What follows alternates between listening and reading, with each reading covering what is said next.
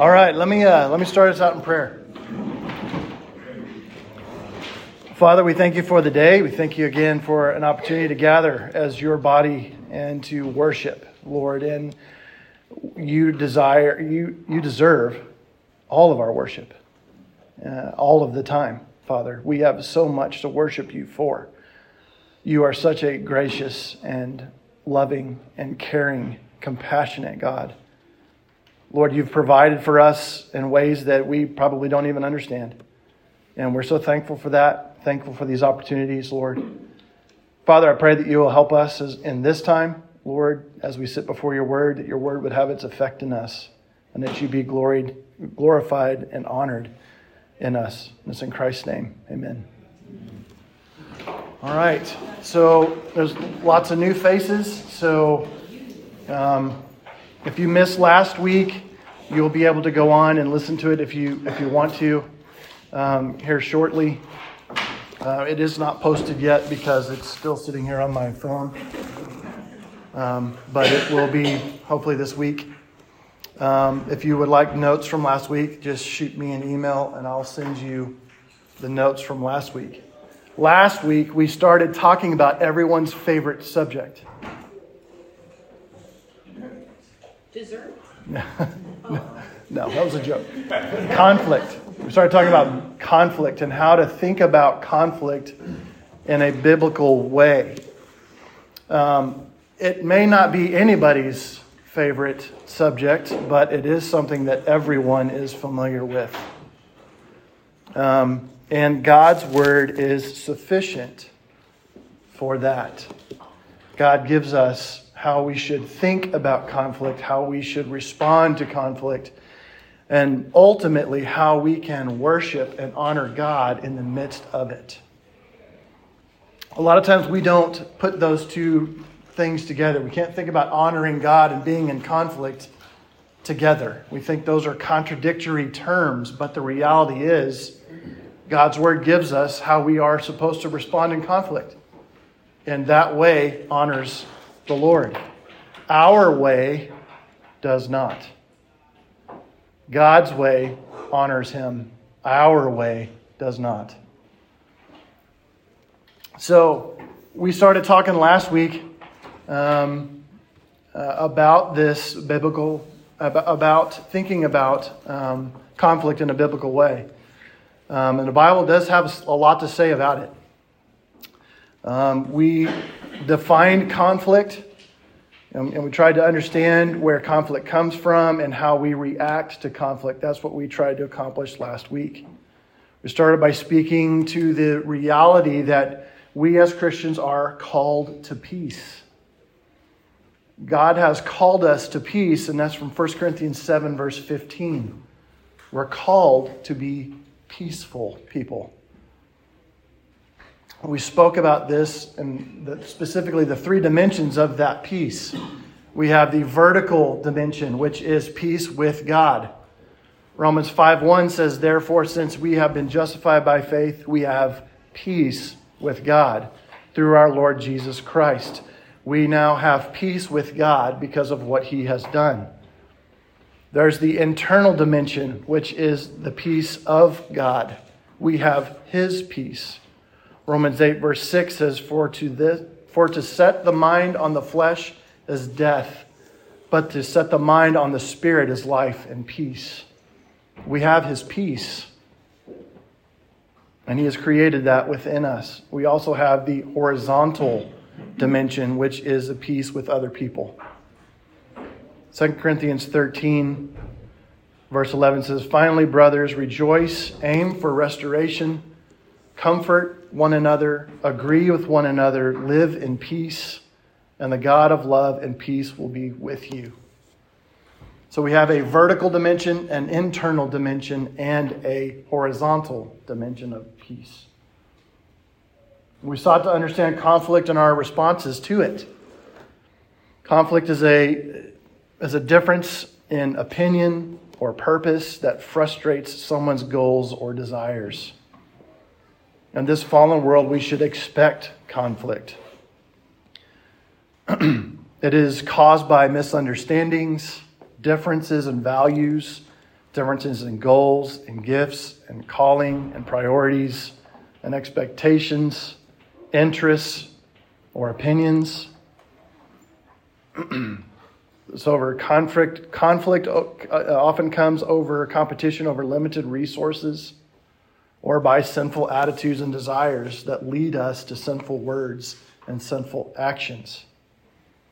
We also looked at uh, where conflict comes from by looking at James 1, James 4, 1 through 3. It says, What causes quarrels and what causes fights among you? Is it not this, that your passions are at war within you? You desire and do not have, so you murder. You covet and cannot obtain, so you fight and you quarrel. You do not have because you do not ask. You ask and do not receive because you ask wrongly to spend it on your passions. We spoke about the desires of the heart, and we talked about the heart a bit. Um, Proverbs 4:23 is a crucial passage that tells us to keep your heart with all diligence, for from it flow the springs of life. The issues that we have flow out of our hearts. Matthew 12, 34 says, For out of the abundance of the heart, the mouth speaks. Our mouths are tied to our hearts. And we often, in conflict, things come out in our speech that are not right or good. Then we spent the, the last part of our time talking about a diagram called the slippery slope, which talks about our responses to it, our responses to conflict. There's escaping responses, those that people try to avoid and get away from conflict. There are um, attacking responses where you put your dukes up and you fight. And then there are the conciliatory responses, or folks that work through difficulties, work through conflict. So that's what we started with, and hopefully that kind of sets the stage for what we want to talk about today. And we'll start today, and we'll finish it um, on next Sunday, talking about how are we, what are we supposed to do with conflict? How are we supposed to respond? How are we supposed to deal with conflict in a way that honors God? Um, the elements that we, in, in counseling, we like to call these elements the four G's four G's, as in great. The four G's. So let me give those to you here, real quick. Number one is glorify God. Yeah, there's basically four components of dealing with conflict in a biblical way. First is glorify God. How can I please and honor the Lord in this situation? The second one is to get the log out of your eye. How can I, how have I, may how may have I contributed to this conflict and what do I need to do to resolve it? That's from Matthew 7, verses 1 through 5. Second G is get the log out of your eye. The third is gently restore. Gently restore and, and show your brother his fault. How can I help others to understand how they have contributed to this conflict.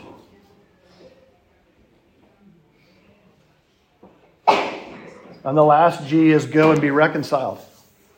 The last G is go and be reconciled. How can I demonstrate forgiveness and encourage a response, a, a reasonable solution to this conflict? So we're going to get through the first two today. We're going to get through glorifying God and we're going to get through um, getting the log out of our eye. So, thinking about glorifying God, conflict can cause those involved to have an earthbound gaze rather than a Godward gaze. This is the, the first essential step in conflict resolution.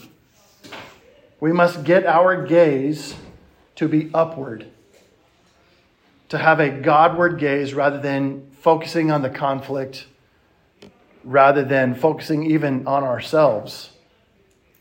We need to remember that we are powerless to do good or make peace by our own strength.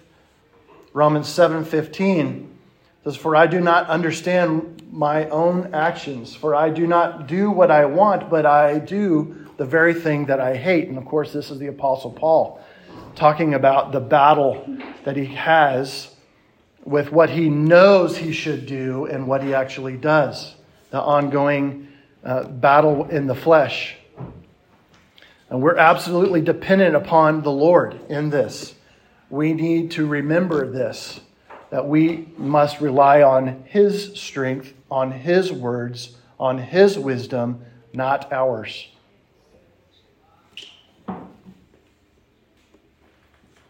The foundation for true peacemaking and reconciliation is our justification by God's grace through faith in Christ.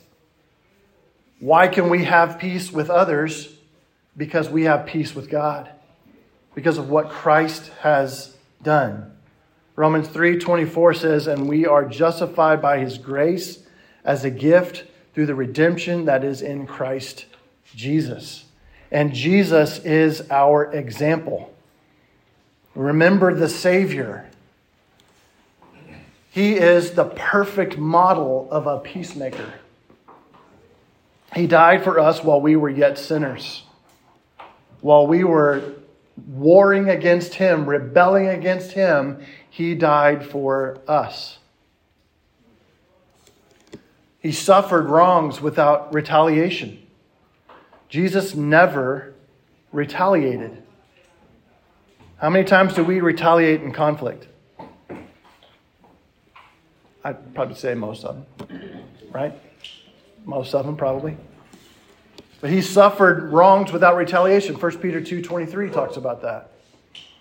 He confronted others only for their good. Do we confront others for their good or do you set them straight? Legit question. But he always confronted for their good. John 4, 1 through 26 talks about an account of that very thing. And he loved and forgave even his enemies. I don't think most of us probably even talk to our enemies, do we? He promises to work in us so that we may do the same things. Philippians 2:13. Remember the Savior, his example. He's the perfect example of how to resolve conflicts as we seek to imitate our Lord and develop the ability to serve Him as a peacemaker, look what the Apostle Paul says here in Philippians 1 9 through 11. It says, This is my prayer, that my love may abound more and more in knowledge and, and depth of insight, so that I may be able to discern what is best and may be pure and blameless until the day of Christ filled with the fruit of righteousness that comes through Jesus Christ to the glory and praise of God. That is a mind set on God's glory. His prayer is a prayer to help him grow in his knowledge so that he may what? Glorify God. we as believers, as Christians, need to look at conflict differently than the world. We are not to be consumed or overwhelmed by it, but to see it as God does. The reality is that conflict is something that God uses to refine us. Conflict provides opportunities look at conflict as it provides opportunities. You're probably wondering, what in the world? Where are you going with this, Stanley? I mean, seriously. Opportunities? Conflict is something we're supposed to get away from and avoid, right? Well, there are opportunities within conflict. Opportunity number one is to glorify God. We have an opportunity to do the very thing we were talking about. We show Him honor and bring Him praise to be a witness to what he has done for me through Christ. That glorifies God.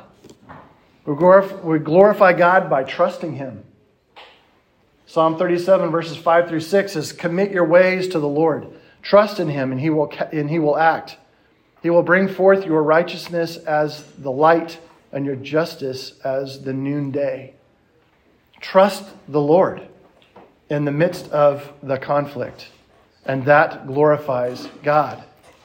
We glorify God by obeying him.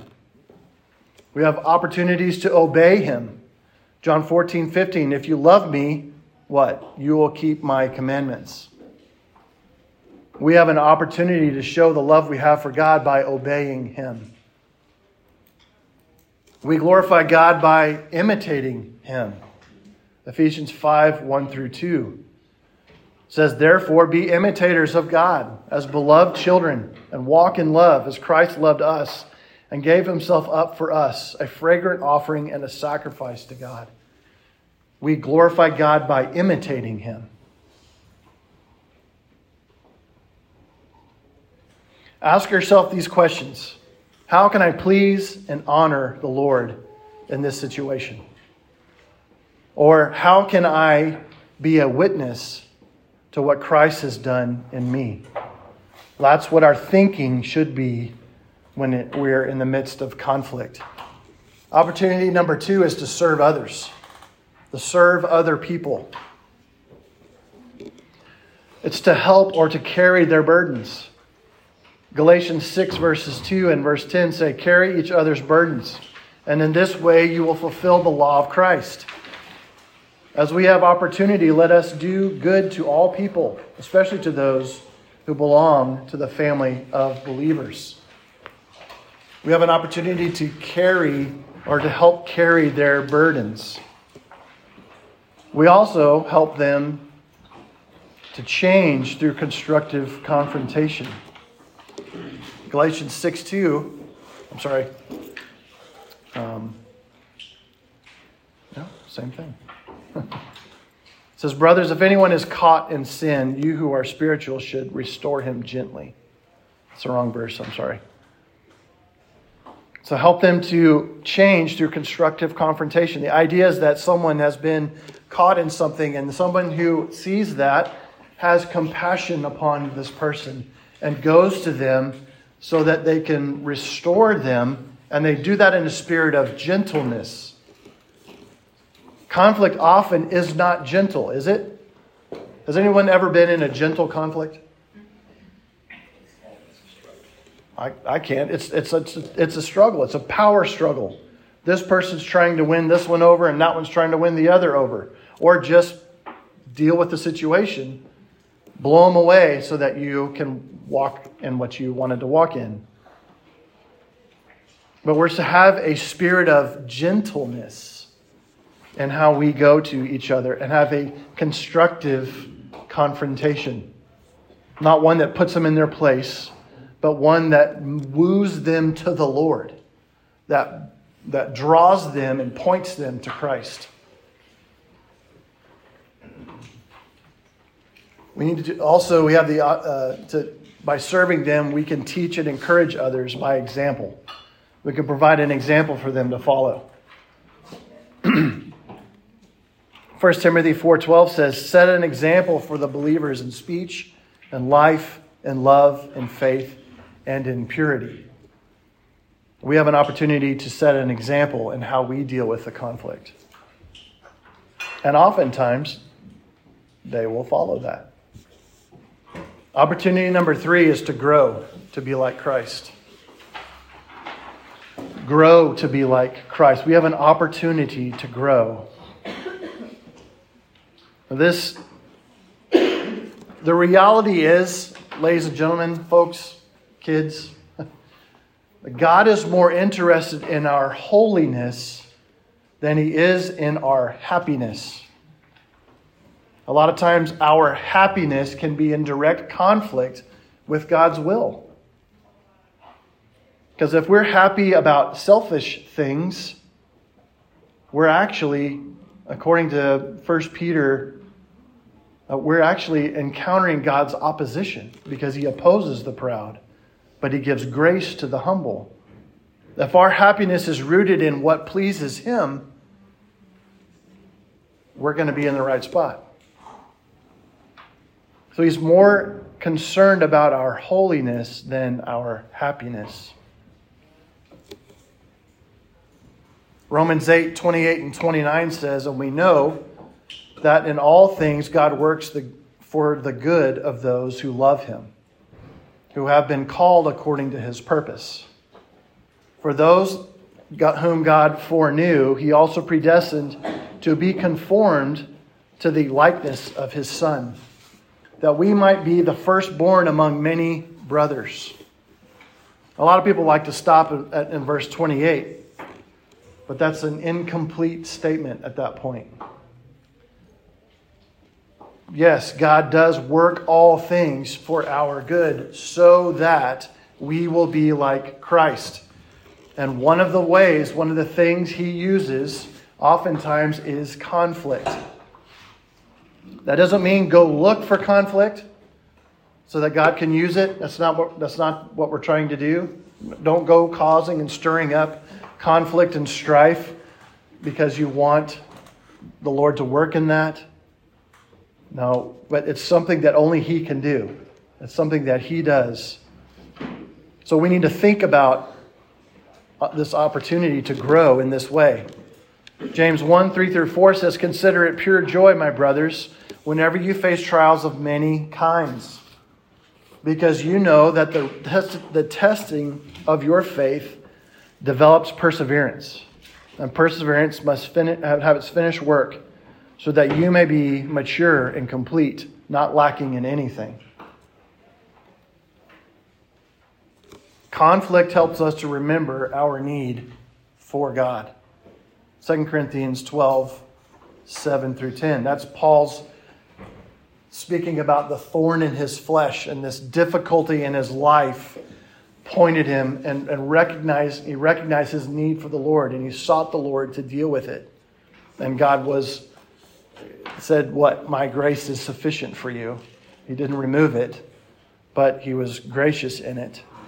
Paul recognized his dependence upon the Lord for that. Conflict helps us un, uh, uncover sinful attitudes and habits. Conflict helps us uncover sinful attitudes and habits. Psalm 119, verse 67 says, Before I was afflicted, I went astray, but now I keep your word. It is good for me that I was afflicted, that I might learn your statutes. Conflict helps us uncover sinful attitudes and habits in our lives. Ephesians 4 22 through 24 talks about the idea of putting off the old man, renewing our mind, and putting on the new. That conflict provides opportunities for us to put off our old selves through repentance and faith, and to put on the new self created in created to be like God in true righteousness and holiness. Conflict provides opportunities to, to, to practice godly habits. 1 Timothy 4 7 says, Have nothing to do with irrelevant, silly myths. Rather, train yourself for godliness. 1 Timothy 4 7.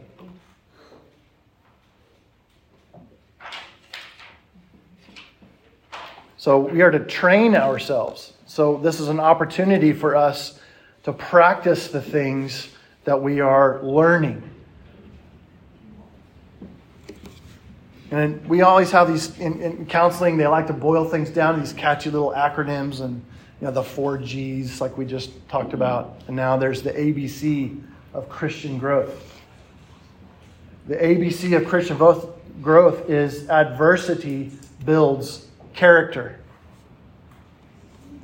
Adversity builds character. These are all Godward thoughts. These are all attitudes that, that bring God glory. And this is where we want to, to be when it comes to conflict. Our minds want to think these things as we are in conflict, looking to God, trusting Him, acknowledging our dependence upon Him, obeying Him, serving others. And our desire ultimately is to see God glorified, not to have the conflict gone, but to see God glorified.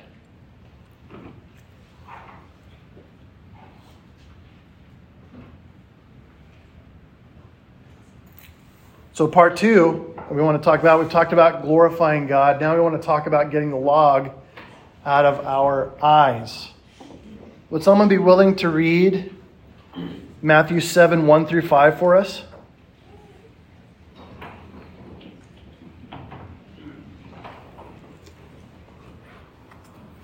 Anybody? Yeah. Go ahead. Judge not that you be not judged. For with the judgment, excuse me, you pronounce, you will be judged. And with the measure you use it, will be measured to you. Why do you see the speck that is in your brother's eye, but you do not notice the log that is in your own eye? Or how can you say to your brother, Let me take the speck out of your eye, when there is a log in your own eye? You hypocrite, first take the log out of your own eye, and then you will see clearly to take the speck out of your brother's eye. Yeah. That's quite a picture, isn't it? Quite a picture. And what's the point? It's a picture that has a point. What is the point? We're not right first. We're not right first? Like, we have a problem first. Okay? We're broken. So Okay. Solve our problem first before telling others about that. Right? Okay? You're not, you're not qualified to see a person's issue when you haven't seen your own. Mm, Okay? Your discernment's off. Yeah, sure. What's on display in this illustration? Pride, I heard it. Pride. Knowing that we are prideful people, we will overlook our own issues and focus on others' issues. But the rea- to do that is to be a judge. And who is the judge? God alone. We are not to judge. In fact, there's really strong language judge not that you may not be judged. For with the judgment you pronounce, you will be judged. And with the same measure you use, it will be measured to you. Strong words. We are not to judge others. Why do you what and the idea is that we're focused on other people and not ourself. We need to make sure that we are in a right relationship with God first and foremost so that we can rightly help others or be involved with other people. Does that make sense? Somebody had a question over there. You got a question? Yeah, so I'm just curious, like, what would be the distinction then between like making like a judgment versus coming like a conclusion? You know, and actually like making a decision, because I feel like I struggle with that. Like, what does it mean to judge not when it's not like trained about my action? So, what is a judge assesses a, a person's like punishment, basically, right? Is that correct? So, if we judge someone, we're assessing punishment to them. Does that make sense? Condemning, yeah, sure. There's all kinds of punishments we could issue onto someone like that. Um, we're not to do that. It's the Lord does that because we have an incomplete picture. We don't see all of their hearts. We don't see, we can't see their heart at all. The Lord sees their heart. So we ultimately don't know, right? And the reality is, we are stealing something that God is doing, that God does, that only He can do. Um, I don't know if that answers your question. I have a thought about that. There's a difference between judgment and discernment. So when you look at a situation and you use your good godly discernment, then it's a better scenario. That maybe somebody I don't need to hang out with.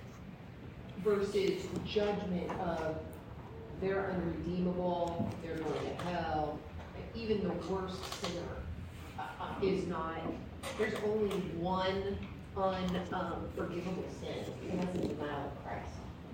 And I know we hear things as time goes on, but we judge people on what our thinking is, oh, well, they're garbage, or that, or this situation is unredeemable. Marriages, people throw marriages away every day because they're not, but they're putting final judgment on it instead of looking at the scenario, going to God's word, and then coming at the problem with that direction and with that purpose.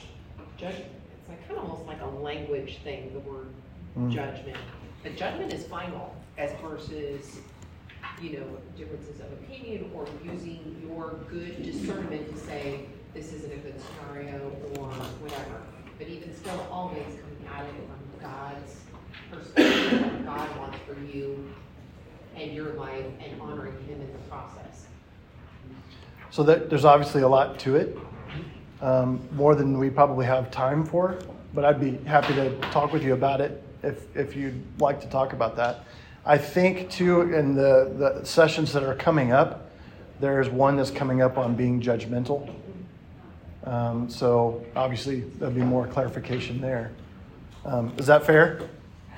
Okay. Um, jump. One question in the back. Okay. I'm sorry, uh, I, I was just trying to say if you could make a distinction of when you're not, uh, uh, you're speaking out, uh, uh, or to make correction or whatever, uh, in a, in a godly format. It's a defense towards God and your conscience is clean, you're not committing the same sin, that, that, you know, like she said, maybe it's a, you know, terminology, you know, we are responsible for having to judge. This is why we have the legal system, this is why we have authority as parents, this is why we have, you know, uh, it's not anarchy. And so for the young people here, that, that in a sense, yes, we are not to judge, uh, if, especially if we are, in, you know, in the same sin, and we are approaching it in a sinful, worldly manner. But are we not responsible for putting things in check that need to be in check?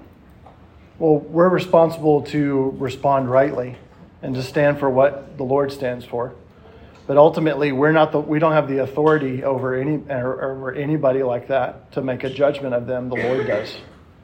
Um, that's that's where we want to be careful and not to step across that line. Were you going to say I just something? want to say one thing, it back conflict, right? Is it the issue with judgment and conflict is if I, if I approach the person with whom I have conflict, I say they've disappointed me, they've failed me, they've fallen short of my standards, that's the judgment we're talking about here, that's the wrong judgment, right? Uh, it is, it is acceptable to say, and it is good, you know, and as Christian brothers and sisters with one another, we should do this, is we should say, hey, it's not my judgment you need to worry about, it's God's judgment. He's the judge. Let me just help you answer this here. So if I'm ever the, the judge, like what you're saying in this, that's a problem. Yeah. But if it's, I come beside you and I help you conform to what the judge says, Right. that's the way to do it. Right. That's very true. I mean, we don't we don't want to be judge, jury, and executioner. You know, we are to pro- proclaim the truth and point them to the judge. The, the beautiful thing, if I'm the judge, we're, we're automatically in conflict with one another. You failed God, I will judge you, right? But if, if he's still the judge like he is, right, we mm. could come side by side and we submit to him together.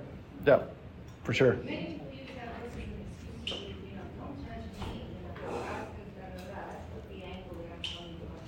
Is that they want, they use it as an excuse to continue to do what is wrong, but, you know.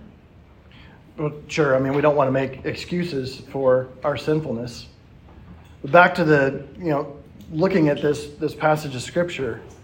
Um, the reality is, because we are prideful people, because we are sinful people, we need to make sure that our relationship is right with the Lord. You know, we need to get our the log out of our eye so that we can um, address the issues that, that is going on. Um, and and, and it's, a, it's an expression of humility, too, to do that very thing. Like, I'm not perfect here. I'm not inculpable. Incul- Somebody say that word. Inculpable. Inculpable? Unculpable? Infallible. I'm not infallible. There you go. I can say that one. I'm not infallible here. And to realize that, and, and the reality is, if we really think about it, most times when you get, are in a conflict, there are elements that we have contributed to it. You know, there are elements that we have contributed to it, and we need to own those things and we need to make those things right. And that's the point here. We are going to get into, you know, going to the person and confronting them about the sin and doing that in a way that is not judgmental, in a way that is not, you know, judge, jury, executioner, that kind of thing. We're going to get into those things next next week. But for here and now, the focus is honoring God and then make sure I'm right with God in the midst of this, right? Um, and it is very strong language. He, Jesus calls a person that's like this a hypocrite. You know, it, it's very strong language. Um, he's saying you're fake. He's saying you're someone who says something and does another. They're, they're saying that, you're, that, that, that that's false. And that even prideful in that what applies to everyone else doesn't apply to themselves. It's to say that I am not the problem, they are. And to be entrenched in that kind of, kind of thinking. It's not me, it's them. This life would be great if they would get a clue.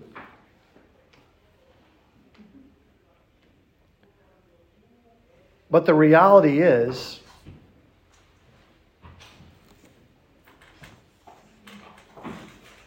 that we are indeed, and probably in most cases, that there is things that it is our fault.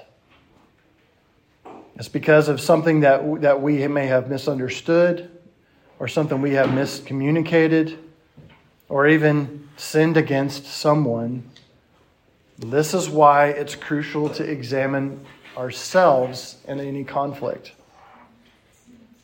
The illustration seems kind of kind of silly. It's exaggerated, right? No one's walking around with a literal log in their eye. But you get the point. I'm the chief of sinners.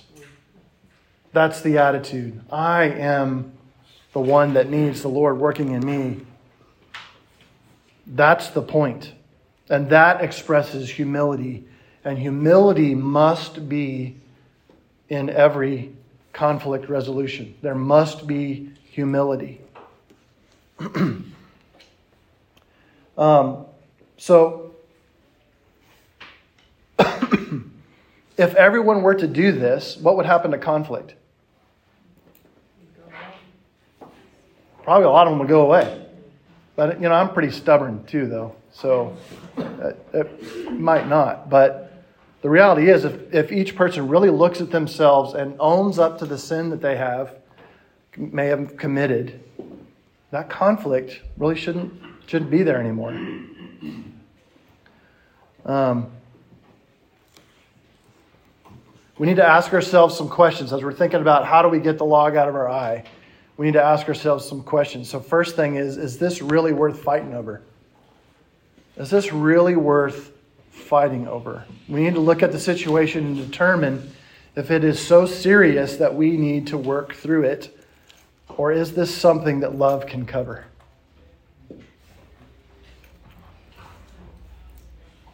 Proverbs 19:11 says, "A man's wisdom gives him patience. It is to his glory to overlook an offense." And we're looking inwardly specifically to remove a, a critical or ne- ne- negative attitude that leads to unnecessary conflict or, an, or sinful action, like, like sinful words and, and actions. That's what we're looking to root out.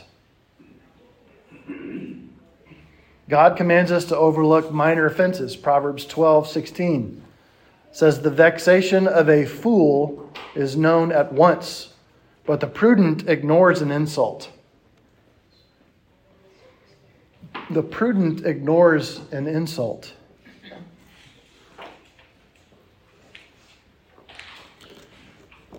Proverbs 17 14 says, Good sense makes one slow to anger, and it is his glory to overlook an offense.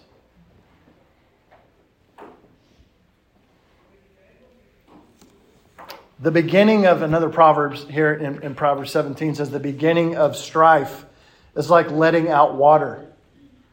To quit before the quarrel, so quit before the quarrel breaks out. Once you let water out, you can't get it back, can you?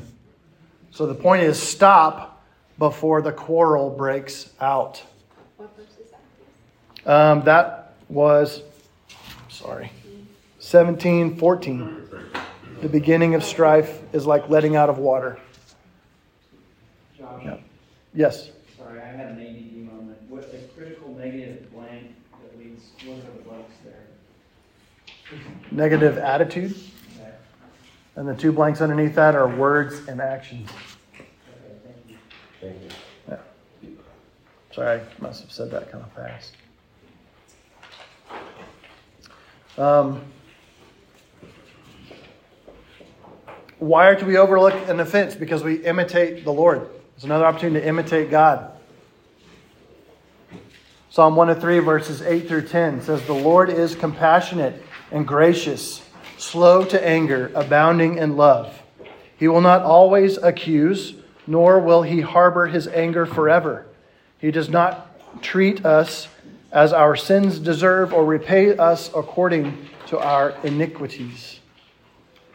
The Lord overlooks. It's an opportunity to, to follow his example.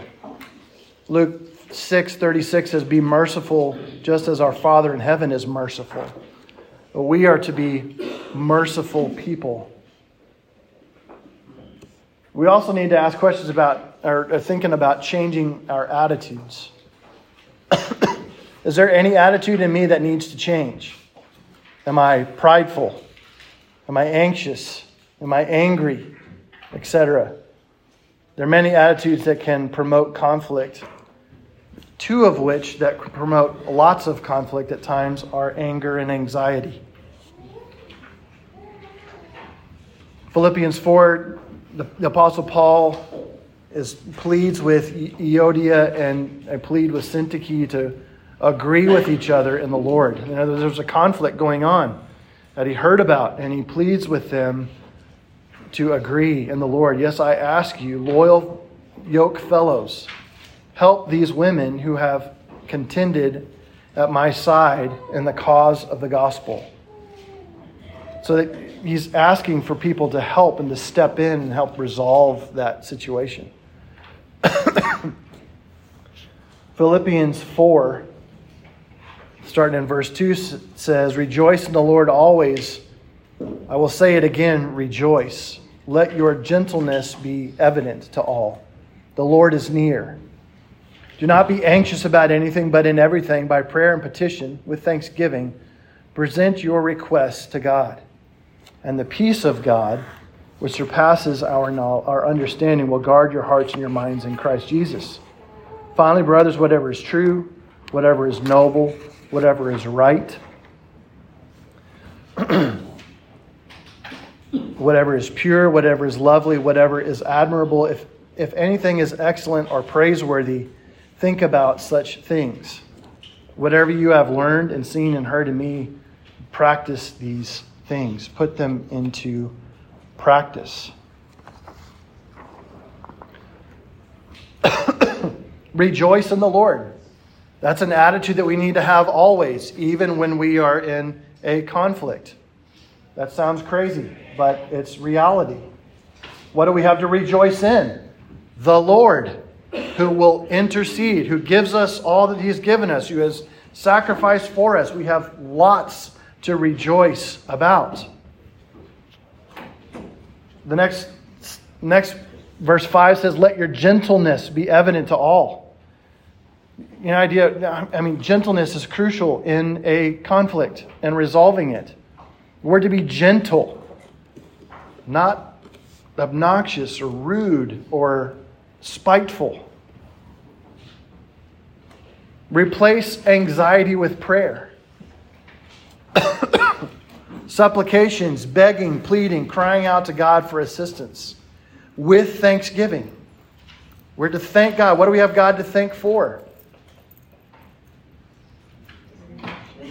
We could spend the rest of the time talking about what we should thank Him for, right? But amazing when, when we get anxious about things and when things get trouble, because what goes out the window? Our thankful hearts. We get consumed by the situation that we're in and we lose sight. So we're to remember who God is. We're to, to make this a matter of prayer. We're to trust the Lord with it. We're to see things as they really are, verse 8. Focus on the truth. Create a list of things that are true, honorable, lovely, etc. And then meditate on that list, not on the things we should not be meditating on. Practice what we've learned, what we have heard. We are to put those things into practice. We also need to count the cost. I'm going to have to move a little bit faster. We need to count the cost.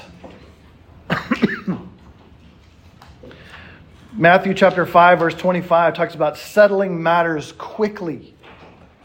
To settle them quickly, we need to count the cost. We need to do what's necessary in a timely manner. Ask ourselves again is this really worth fighting over? Is this really worth fighting over? Are you sure you are right biblically? Are you sure you're right biblically? What, the, what is the cost going to be? Is this going to cost me financially? Is this going to cost us emotionally? Is this going to cost us physically? What's the, what is, what's the cost? What is this going to do to the church? What is this going to do to the church? What is this going to do to the family? We need to ask these questions. We need to count the costs. Is this really worth stepping into?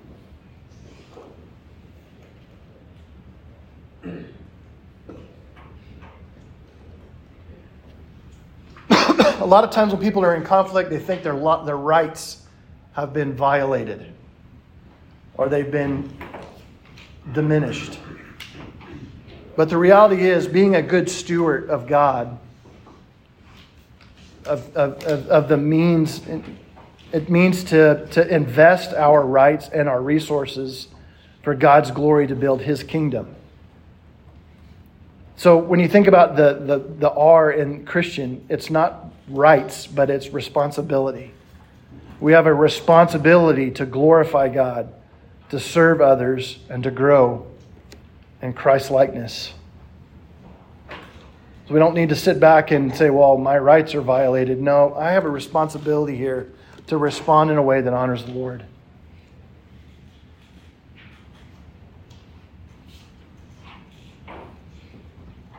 We need to examine ourselves.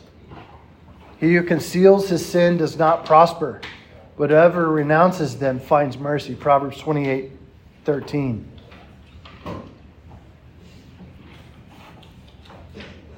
Take an honest look at yourself. Psalm 139, 23, and 24 says, Search me, O God, and know my heart. Test me and know my anxious thoughts. See if there is any offensive way in me, and lead me in the way everlasting. There it is. We go to the Lord and ask Him to search our hearts, make it known to us, and then to lead me in the other direction. That's the turn away from sinful things.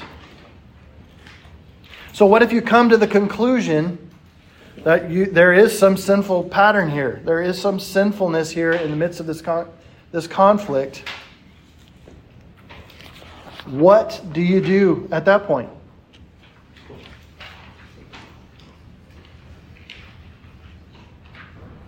Well, you need to confess. You need to repent, and you need to seek to restore. Remember, repentance isn't just something that you feel, it's a change of mind and behavior. Mere remorse leads only to further grief. 2 Corinthians 7:10 says godly sorrow brings repentance that leads to salvation and leaves no regret. 2 Corinthians 7:10 But worldly sorrow brings death. Godly sorrow comes when we see sin for what it is, a personal offense against God.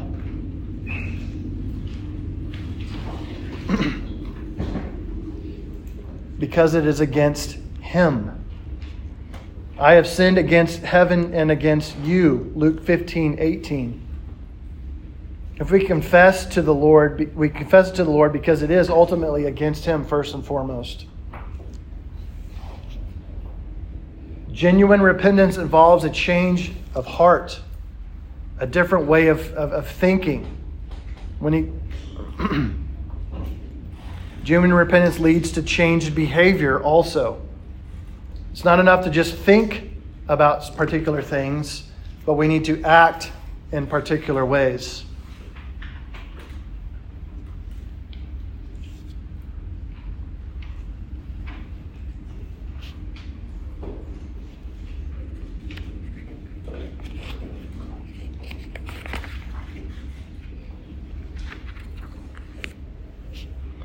There are some genuine benefits to this, to repentance and confession. You have a clear conscience before God. It's the first step towards constructive change, and it sets an example that others will follow. I really want to get into this next section here, and, and I think it's going to be helpful. And we may not have time for small group discussion, but we'll see how it goes. But I would say, probably in, in my, my times of counseling, this next section has been um, something that we have used on, in almost every counseling session that we've, or counseling case we've come up against. When someone says that they need to confess, or when we say the word confess, what does that mean? What does that mean specifically? Sinned against somebody, you, or you talk to confess, is that what? Yeah, what does it mean to confess? To admit, yep, admit, that what you did was wrong. yep. Ownership, maybe, or. Ownership, okay, the element of ownership in it, sure. Speak the truth, truth, To purge yourself, to speak, the truth about what you did now you speak the truth about what you did, yeah, absolutely.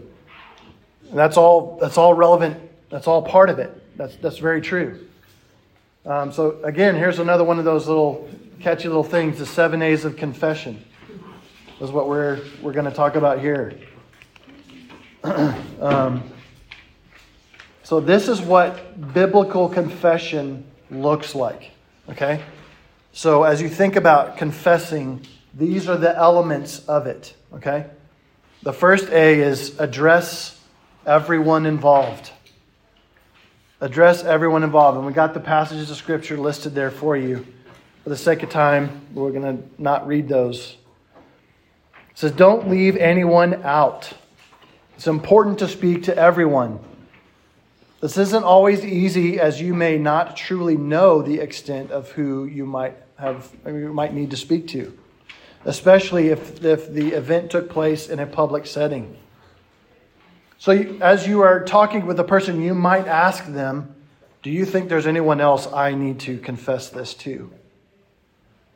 This is also the case with, with often the case with children, because they may overhear things through walls, or they might be in the living room. You might be in the dining room, you know, however your house is laid out. They may overhear particular things. And you may need to go to them and, and be aware of that. The next A is avoid if, but, and maybe. In other words, be specific. If we confess our sins, say the same thing that God says about our sin. Do not excuse yourself or try to explain your actions away. Do not defend yourself. The reality is there is no excuse, there is no explanation, but that I have sinned against you. You'd be amazed. If I, I've heard this so many times, if you had only done blank, then I would not have done blank. Is that a true statement? Probably not. Well, you don't have enough information, probably. But the reality is, what did they do? Because of what you did, that made me, right, do this. Is that true? No. Because of what you did, I decided to do this. That's the truth. That's the truth. They don't make you be sinful or respond wrongly or dishonor God. You made a choice in your heart to do that, and you, and you acted on that decision. I've heard this one so many times, and this one's probably the one that grates me the most. Well, it wasn't my intention. It wasn't my intention. Well, it really is. Because at the moment, you had the intention to do whatever it was you did, and you acted upon that intention. So to say that for some reason you lost control of yourself, something else took over you and made you do something, is not owning the situation. The reality is, our heart does have intentions, right? And we act on those intentions.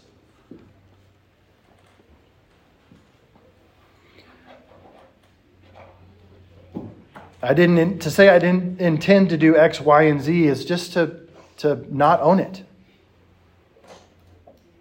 And and and it's not true. It's not right. We need to own what we have done, and that's the point. To avoid if, buts, and maybes, you know, to, to avoid taking responsibility, to try to explain it away. We need to admit things specifically. That's the next A. Admit specifically. Specifically in, sin, in sinful attitudes, sinful words, sinful actions. Okay? We need to be specific. Sinful attitudes, Matthew 15, 19 is a verse you could go for that. Oh, you got them down there. Yep. Um, it's to, to, to admit your cravings or your desires that have grown into demands your judgments, condemning others, or um, speculation on, onto their motives. Um, so we need to admit specifically in our attitudes, we need to ex- admit specifically in our words, our harsh or reckless words, our grumbling and complaining. Philippians 2:14 is a big one. We're not to grumble and complain. To speak falsehood any deception or twisting of the truth. You know, we might have part of the truth in there, but we twist it to suit ourselves. We need to that's that's lying. That's falsehood.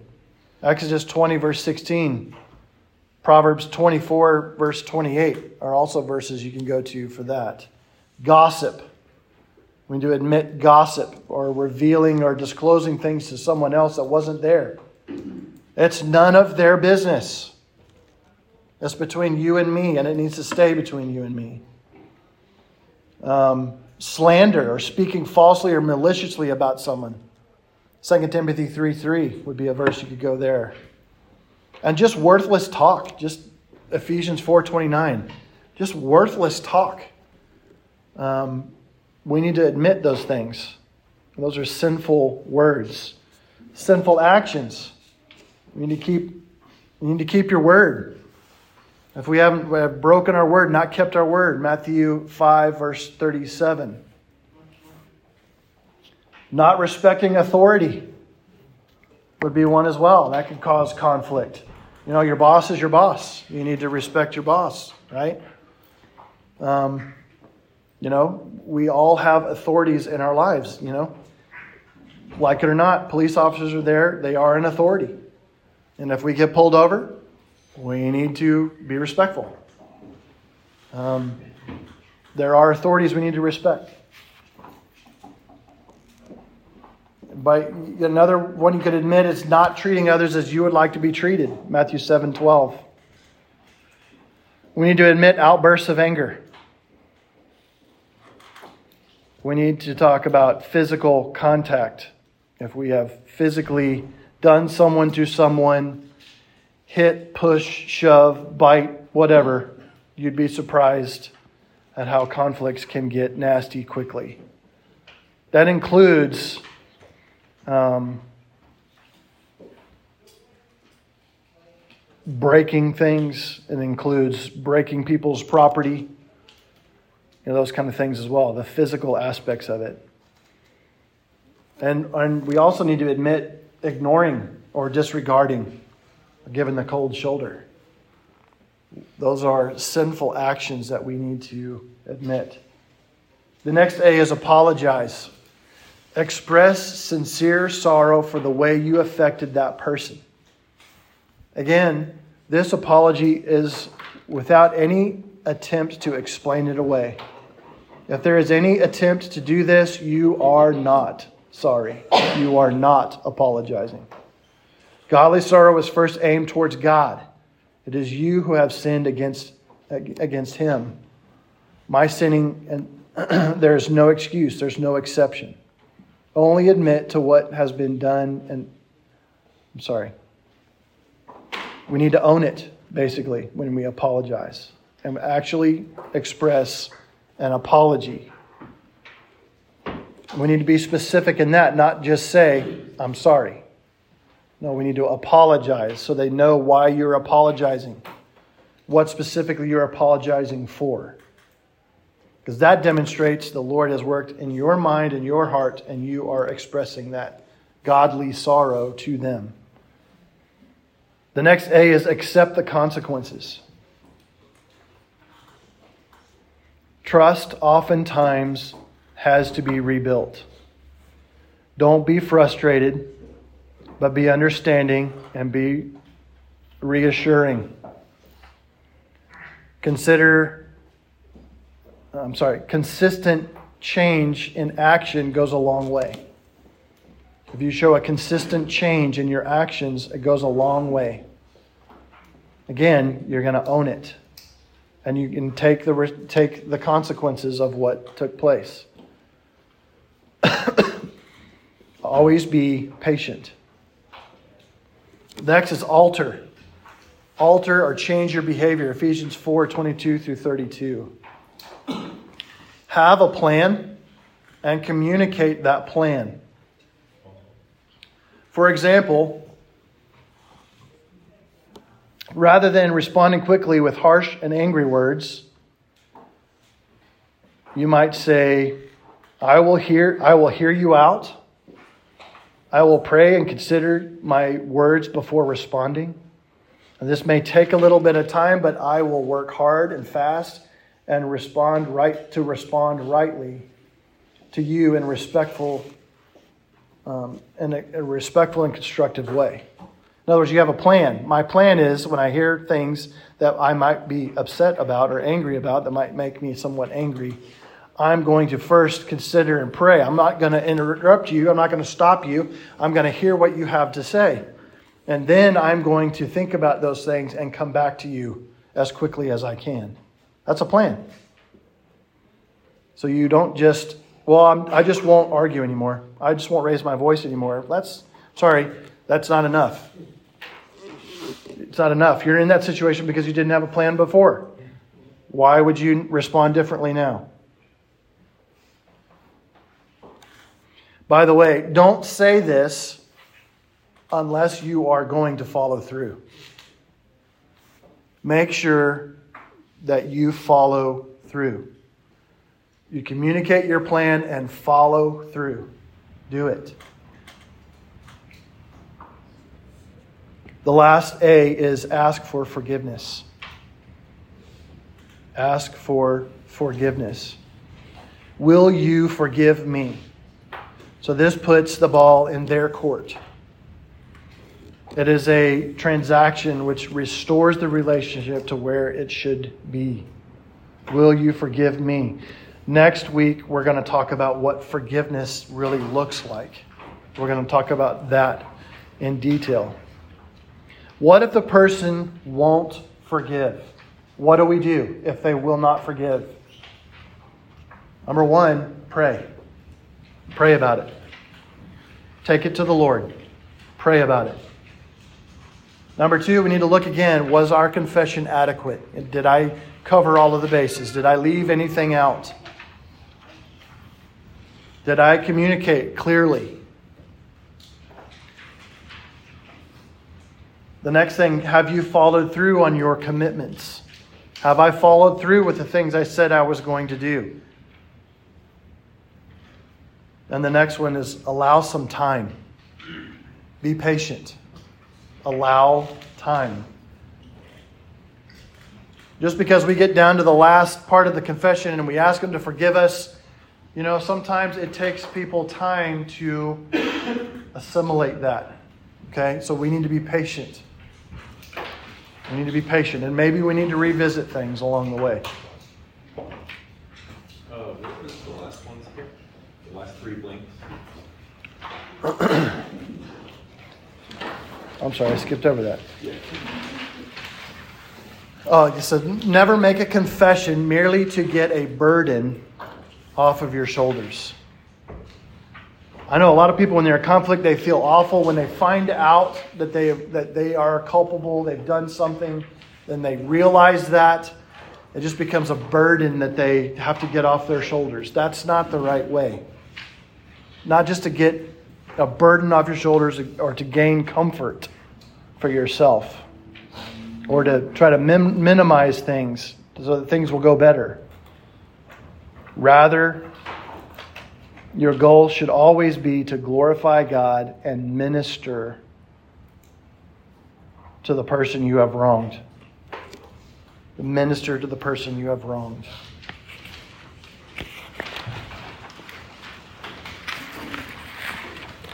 We got a couple minutes. I guess you could jump into those last few questions here. Down there at the bottom of your sheet. Next week, we're going to look at part three go and show your brother his fault. And then we're going to look at go and be reconciled. That's the plan for next Sunday. Let me pray for us, and then you guys have some a few minutes to discuss a couple of questions. Father, we thank you again for the day. Father, please forgive me for not communicating in a, in a, in a better way, in a timely manner, Lord, but running out of time at the end. Father, I pray that, um, that what was said is what needed to be said. Father, I pray that, um, that you will use your word in all of our hearts, Lord God, to refine us, to make us more like you. And Father, we, we come thankful for this time and pray, Lord, that you would receive much glory because uh, of our time this morning. And it's in Christ's name that I pray. Amen.